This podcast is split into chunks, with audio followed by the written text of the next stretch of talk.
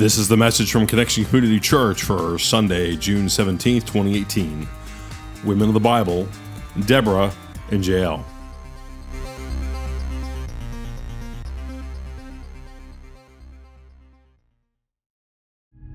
Good morning, Connection Church. And welcome to uh, week three of our series, Women of the Bible.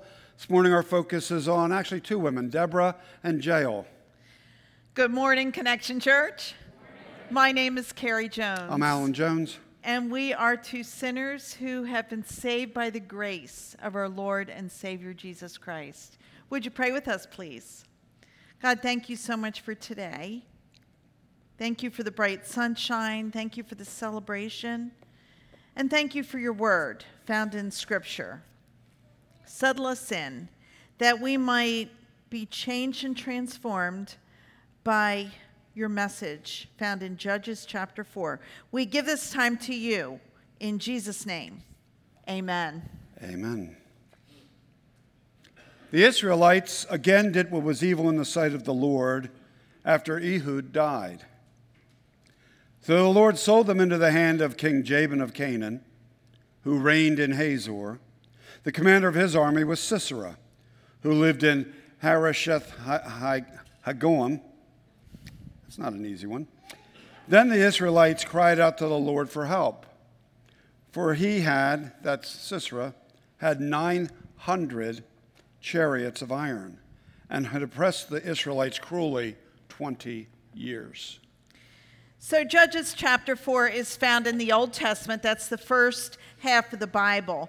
And what we have here are um, a host of characters and places that sound really odd. It would have been so much easier if they had named things like Middletown and, you know, Odessa rather than some of these words we can't understand and called people by names like Bill. That's an easy name to say instead of Ehud. But anyway, what we have here in the Old Testament is this pattern of changing behavior, generation to generation of the Hebrew people. We have one generation that is faithful and obedient, another generation that is far from God. Faithful, far. Faithful, far. There's just this vacillating back and forth, back and forth. And unfortunately, the um, far from God years outnumber the close to God years when we read this in, in the Old Testament in the history of the Israelites. And this stuff is really hard because we see where God is not happy with God's people. And God will bring retribution. It's like this is why a lot of people, you know, say, I'm not going to follow this God who, you know, does this, this, and this. But this is the Word of God, and we're going to share God's message, and hopefully we'll be able to apply it. I know I can to my life today, and we hope you can too. So here we have Judges chapter 4, and the people once again are far from God, doing evil in the sight of the Lord. And this guy named Ehud is now dead. yeah. Ehud. He was one of the good guys in this vacillation between far from God, close to God. In the previous chapter, you got to hang with us because this can get a little confusing. Chapter 3, we were told at the beginning of that chapter that Israel once again did evil in the sight of the Lord. As you know, it's not an uncommon thing. And back then, as a result, God gave Eglon, who was the king of Moab, a surrounding country, power over Israel. Now, they were subject, the Israelites were subject to Eglon for 18 years until the people cried out to God. You see this pattern? They go far, they be oppressed, they cry out to God, and God brings them a deliverer who was this guy, Ehud. And so now, beginning of chapter 4, we find that he is dead. And the people once again do evil in the sight of the Lord. So this time we're told from the scripture that the Lord sells them. When it says sells them, it doesn't mean that they got monetary return. What it means is he turned them over, gave them, saw to it that that other people could take them over. The Lord sells them into the hands of the king of Canaan, a guy named Jabin. Say Jabin. Very good. Whose, whose army commander, Sisera, say Sisera. That's an Now that's important name important here. one. Sisera cruelly oppresses the Hebrew people for 20 years. And the pattern continues as they once again cry out to the Lord for help. So, picking it up at verse 4 of Judges chapter 4. At that time, Deborah, a prophetess, wife of Lapidoth, was judging Israel. She used to sit under the palm of Deborah between Ramah and Bethel in the hill country of Ephraim.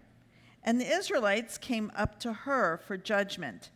She sent and summoned Barak, son of Abinoam, from Kadesh in Naphtali. I'm so glad you got this part to read. Happy Father's Yeah, Day. thank you.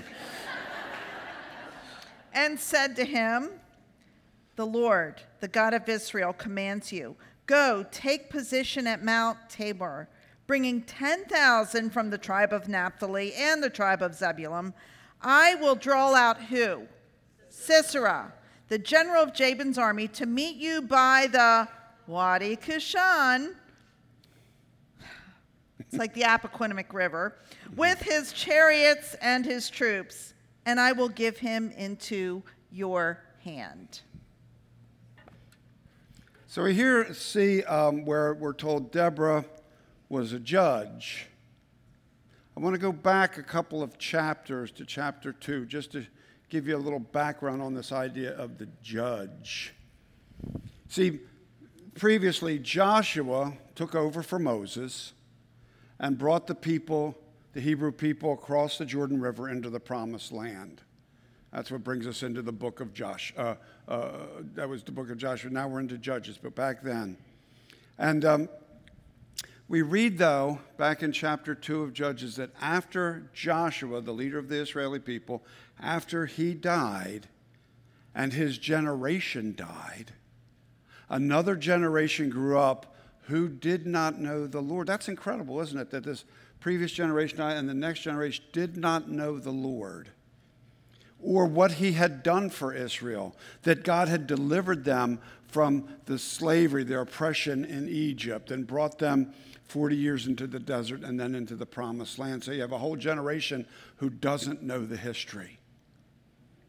And this generation did evil in the sight of the Lord and served gods, the people around them, small g gods, the, the, the gods of the people around them gods known as the Baals, B A A L S, or we sometimes read in the Old Testament of Baal. These are foreign gods, gods other than the God that we worship. In his anger, and God does get angry, God gave them, our God, gave them over to raiding people who plundered them, and sell, God sold them out to their enemies. And then the Lord, we're told, raised up judges. That's where we find the judges. Raised up judges who saved them from the hands of their raiders. And that brings us back up to the fourth chapter now. Deborah was the fourth such judge in this period, the period in Israel's history before they started choosing kings. So, these God chosen judges served several roles. The roles were, were this um, administration, military leadership, they settled disputes, that's why they were called judges. And they also had an added dimension. There was a spiritual dimension that they were in charge of. Remember, they were appointed by God, and so they would, they also had the job of bringing others into right relationship with God. Hmm. Now, Deborah, in addition to being a judge, we're told that she was also a prophet. Some scriptures call it prophetess, the female uh, version of prophet. So not only is she a judge, but she's also a prophet. The only other judge prophet combo plan in Israel's history was Samuel. We see him in future chapters. Samuel is the one who went out and anointed King David to be king when he was just a little guy, a shepherd out in the field. That's the only other judge slash prophet in Israel's history. Um, a prophet's primary function in the Old Testament was to serve as God's representative to the people in the world, delivering God's message to God's people. That's what we see here as, as Deborah shares with Barak what the Lord is commanding Barak to do. She's not dreaming it up, she's kind of the, the, the, the conduit from God to Barak that he's to take 10,000 troops to meet the other general Sisera on the field of battle. And so our focus today is on Deborah because she's she's unique. She is one of a kind. It was so unusual for a woman to be uh, in charge like this, to be a leader in that particular culture, and we're we're told that she's the only female judge in the history of Israel. That is quite notable. And so here she is. She's to lead armies. She serves as judge. She oversees a nation. And that is because God called her to that. It wasn't um, some accident, but God called her to this leadership. Her position was, was as leader. And, and this is kind of tough. Sometimes there are people who think that women aren't called to leadership. And this is an example in Scripture where it's clear that God, in fact, did call Deborah mm. to lead. Mm. Some people think not called to leadership, especially over men, in fact. And yet we have a story here that kind of goes contrary. You know, we feel if God wanted a man in this position, God can do anything God wants. God would have created a man for this position because with God, all things are possible. Deborah is the judge because God created Deborah to be the judge at this point in history. Deborah is in this position of leadership not by default, not just because she happened to be there. She's there because God created her to be there and created her in a way, two, two special aspects of her, of her uh, style, God created for this point in time. And one of those is her faithfulness her faithfulness. Now, faithfulness is a primary quality that God looks for in leaders. It's a gift that God gives, and faithfulness is needed in leadership. So she was able to tell Barak what to do in battle, not because she dreamed it up, but because she was faithful. Faithful to what God had shared with her. She was carrying out God's wishes, God's plans, God's purposes. And her faithfulness also extends to her role as a judge.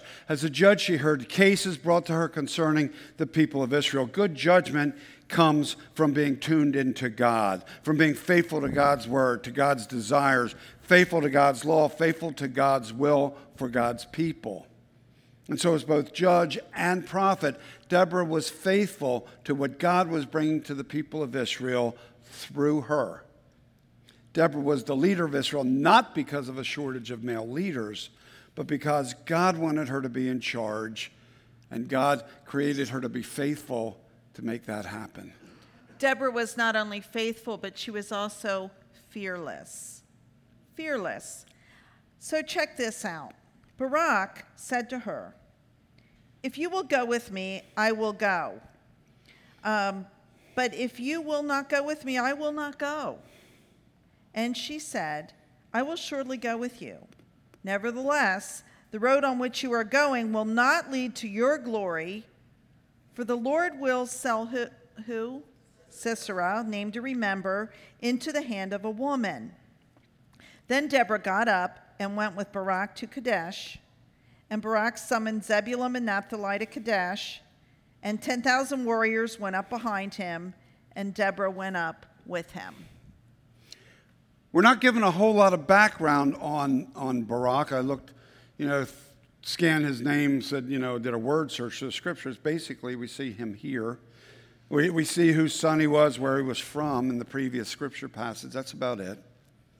We're not told if he's a military leader, a warrior, or anything like that, but uh, God does tell him to summon 10,000 troops, and he's able to do that. So he's, you know, not just everybody can pull together 10,000 people willing to go into battle.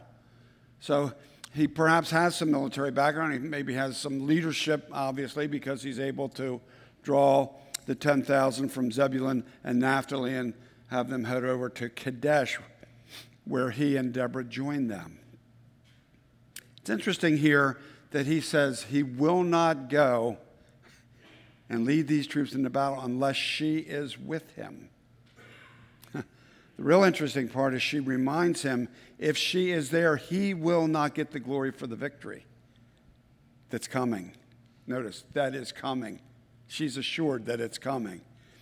God will sell the opposing general into the hand of a woman, she says. Fearlessly, Deborah goes with Barak into the battlefield.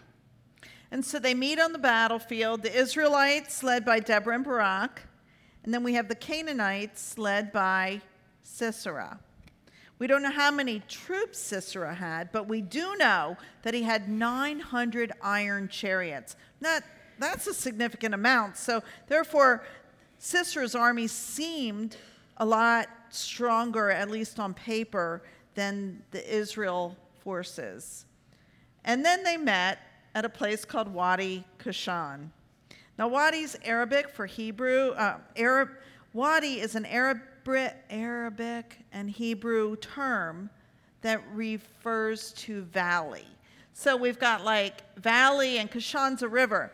So what we have is this riverbed that was dry. And so when the battle started, apparently Wadi Kadesh was dry, this ideal place for warriors on chariots to engage in battle. But according to the very next chapter, chapter 5 in Judges, it's known as the victory song of Deborah, we read, The earth trembled, and the heavens poured, and the clouds indeed poured water. So God flooded this dry riverbed filled it up with tons of water, rendering these 900 iron chariots to get stuck in the mud. There was chaos everywhere. I mean, can you imagine? This would be such a great movie. And so, you know, here's this battle. They go, and what God does, God causes confusion, and as a result, 10,000 Israeli troops defeated Sisera and his troops. And as scripture tells us, Sisera's army, his entire army, fell by the sword, except for Sisera, who lived. But the story isn't finished. The rest of the story. Now Sisera had fled away on foot to the tent of Jael, wife of Heber the Kenite, for there was peace between King Jabin of Hazor and the clan of Heber the Kenite. Jael came out to meet Sisera and said to him, Turn aside, my lord, turn aside to me, I have no fear. So he turned aside to her into the tent, and she covered him with a rug. And then he said to her, Please give me a little drink of water, a little water to drink, for I'm thirsty.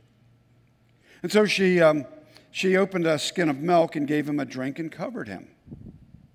And he said to her, Stand at the entrance of the tent, and if anyone comes and asks you, is anyone here? Just say no. But Jael, wife of Haber, took a tent peg and took a hammer in her hand and went softly to him and drove the peg into his temple until it went down into the ground. He was lying fast asleep from weariness and he died. So, what do you think? This is a pretty rough scripture. It, it really is. So Sisera thought that he was entering the tent of an ally, entering the tent of a friend, and instead he was entering the tent of a woman who was a God follower, a woman who wasn't on his side, and she lured him in and made him comfortable and gave him a rug, that's a blanket, and got him nice and comfy. He wanted water and said she gave him milk, kind of set him up. He went to sleep. Oh, by the way, um, we're told that women set up tents, and so she was used to putting stakes in the ground. And so that's exactly what she did with this guy. And, you know, I, I don't get it. I don't get it. and it seems very uncomfortable to even share. I mean, it, I don't even know. But it is a painful reminder of how gruesome battle is. And, you know, Jael had to live with that. But here's the thing Deborah, remember, Deborah was a prophet. And she said early on in the beginning of this scripture that we shared, verse 9, she said, Surely I will go with you, Barak. Nonetheless, the road on which you are going will not lead to your glory, for the Lord will sell Sisera into the hands of a woman. And so that woman turned out to be Jael and not Deborah, which kind of is what I thought when I first learned about this scripture. Like, yeah, she's going to win this thing. But no, they were. So Jael knew what to do with Sisera. Don't know if she had to do that, but anyway, when he was placed in her hands, the battle, here's the deal the battle was won, and Sisera went down. It is a rough scripture, isn't it? But um, here again, battle is not pretty, war is not pretty, and Sisera was the one remaining uh, warrior in that battle. And her, her job was to uh, finish off the enemy, hard as that is to, to see. And so we have the, um, we have the privilege here of seeing two powerful women in action in this, in this story. Two women who weren't afraid to step up and take, uh, make it happen when they had the opportunity. Two women who were somewhat unusual in this male dominated culture of their day and time. The man's world, quote unquote, that they found themselves in. But this story, I think, reminds us that it's not about being a man or a woman. It's not about whether it's man's world or woman's world, uh, because it's God's world. It's God's world. God is in charge, and, and God calls us gods, and God will put the person God's wants in the position of power, man or woman. It's not about gender, it's about faithfulness and fearlessness regardless of whether we're male or female, are we going to be faithful to God's call on our lives? Amen. Amen. And are we going to be fearless when it comes to carrying out that call? That's what matters. Faith versus fear. The, they can't, we said this before, they can't occupy the same space when God is there. Are we going to be faithful? And if so, then we need to be fearless. So, hundreds of years later, in the second half of the scripture, we find the Apostle Paul, who gives us a lot of um, ways to live and was an apostle of Jesus Christ. And he covers some similar ground in one of his letters. He was a church planter. In one of his letters to a church at Galatia. And Paul shares this Galatians 3, chapter 28, or Galatians chapter 3, verse 28. Would you say it with me? There is no longer Jew or Greek, there is no longer slave or free, there is no longer male and female for all of you are one in Christ Jesus. So here we have Jesus Christ is the great equalizer. Jesus is the equalizer. It's in Jesus Christ that we do find our common ground. It's in Jesus Christ that we, as followers of Christ, as disciples, we, we find our purpose and our being in Jesus, who saved us, by giving his very life us. So we're not separated by nationality, we're not separated by status, we're not separated by gender. We too are called to be faithful. Deborah and Jael didn't have Jesus, you know, they it was God. We have Jesus. God knew that we were desperate people, far from God, close to God, far and had to be absolutely like in our face by coming in the person of Jesus Christ, human yet divine, so that we could receive our salvation. And so here we have this powerful story found in the Old Testament, as difficult as it is, with Deborah and Jael. But the message that we glean from this is their faithfulness and their fearlessness. And we can be the same way because in Christ, nothing can separate us. And we are all truly one and called with a unique purpose and a plan. And we encourage you to be obedient, faithful, and fearless in whatever it is that God is asking you to do at any given moment on any given day. Let's live that and let's believe that because that's the good news of the gospel. Amen. Amen. Would you pray with me, please? God, thank you so much for your word. This is a really tough one. It's this Old Testament stuff is what causes a lot of people to say, I don't want to have anything to do with God because of this, um, the drama, the, the bloodshed that we read about. But God, as followers of you, help us read the Bible from cover to cover and to connect with you and to learn from your word. Thank you for Deborah and for Jael and for their example in our lives. Thank you for loving us so deep and so wide, for your love has no bounds. How great you are. I pray this in the name of the Father and his Son, Jesus the Christ, and by the power of God's Holy Spirit. And everybody agreed and said, Amen. Thank you for joining us for our podcast.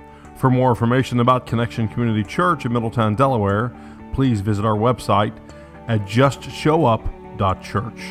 You can also call our church offices at 302 378 7692. Connection Community Church, connecting people with Jesus and the life he offers.